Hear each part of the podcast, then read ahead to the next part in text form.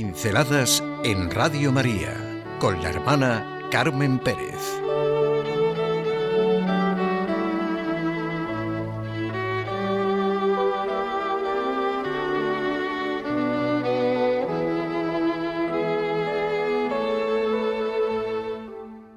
No es un conjunto de normas morales.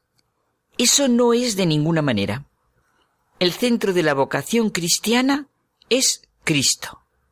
Guardemos a Cristo en nuestra vida para guardar a los demás, salvaguardar la creación, nos ha dicho el Papa Francisco en la homilía del inicio de su pontificado. Esta vocación de custodiar es la verdadera vocación humana, corresponde a todos y en todo. Por eso es evidente que el cristianismo no es un código, no es un conjunto de normas morales, ni una recapitulación de leyes, ni una combinación de signos o imágenes que tienen un determinado valor, ni unas cifras para formular y comprender mensajes secretos. No es un conjunto de recetas buenas, buenísimas para la conducta humana. El cristianismo no es un invento, ni siquiera de San Pedro o de San Pablo. No es una fórmula mágica, y aunque algunos crean que es algo que se puede inventar, aplicar como un remedio, no es así. No existe esa receta garantizada para ser cristiano. El reino de Dios no puede instaurarse como se instala un circo.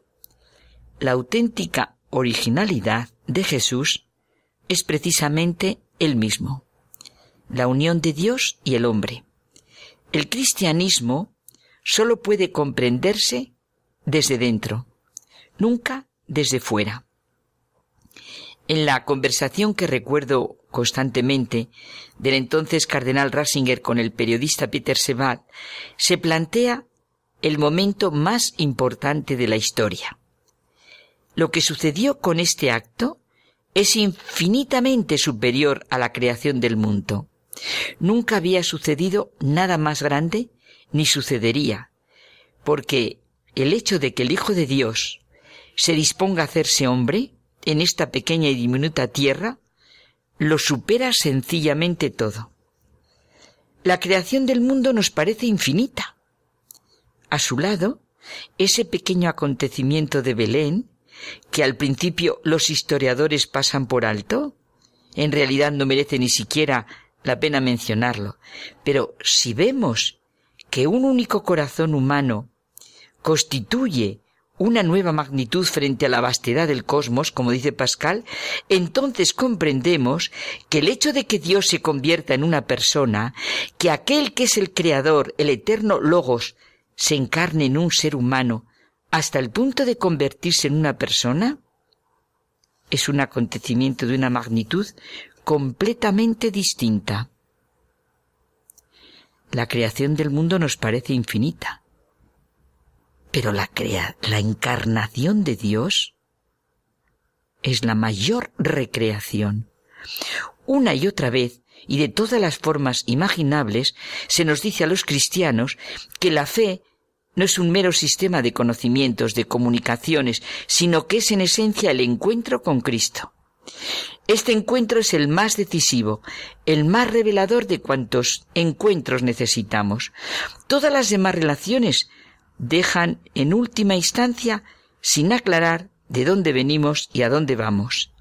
El encuentro con Él proporciona la luz profunda que permite comprender a Dios, al ser humano, al mundo, nuestra misión y el sentido de la vida, de modo que así se ordenan todas las demás relaciones con los demás hombres y con la creación entera. ¿O Cristo es el camino, la verdad y la vida? ¿O no es nada el cristianismo? Cristo no es un iluminado, ni siquiera el iluminado, es la propia luz. Ser cristiano es creer que Dios se convierte realmente en hombre, que no se disfraza, ni se limita a interpretar un papel en la historia, sino que con sus brazos abiertos en la cruz, se convierte en el espacio abierto en el que podemos entrar. La novedad de Jesús no se debe medir solo por palabras o por hechos aislados.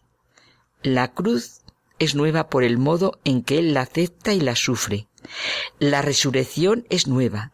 El mensaje del amor a Dios, al prójimo, a la creación, como compendio de toda la ley, o la Eucaristía en la que Él se manifiesta desde su resurrección, es lo que Él trae al mundo.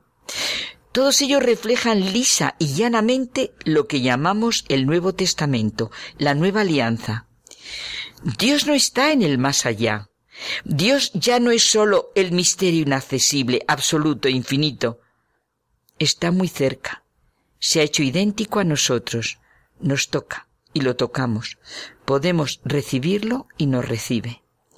Ser cristiano es creer que Cristo en Belén, Cristo en el Sermón de la Montaña, Cristo en la cruz, Cristo en la Eucaristía, Cristo en su resurrección, Cristo siempre es el poste indicador de todo, nos define para siempre el tiempo y el espacio.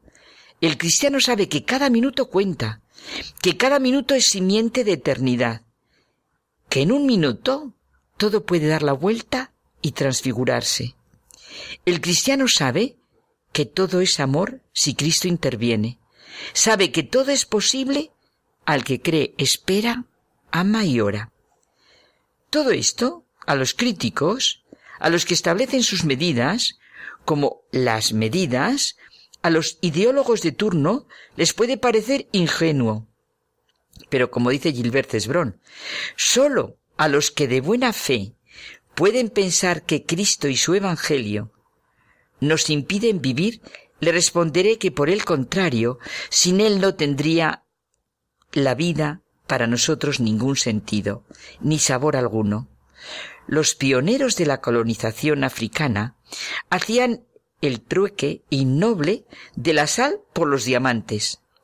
Cristo es a la vez nuestra sal y nuestro diamante, el más preciado y el más familiar, el diamante que no tiene precio. Ingenuidad ilusión, complacencia. Bueno, desde hace dos mil años, más de dos mil años, los cristianos estamos acostumbrados a que nos traten como locos. Una locura que dura muchos años. Y el hoy, el cristianismo, sigue siendo un hecho. La fe cristiana encierra un elemento de permanencia. Lo que fue dicho en Jesucristo fue dicho de una vez para siempre y no puede cambiar.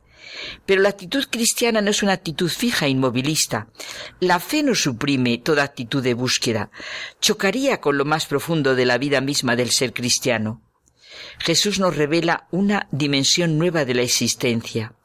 ¿Qué es una fe que no progresa dentro de lo que ha sido dado en las relaciones con los demás y con todo? ¿Quién puede agotar todo lo que significa Cristo resucitado?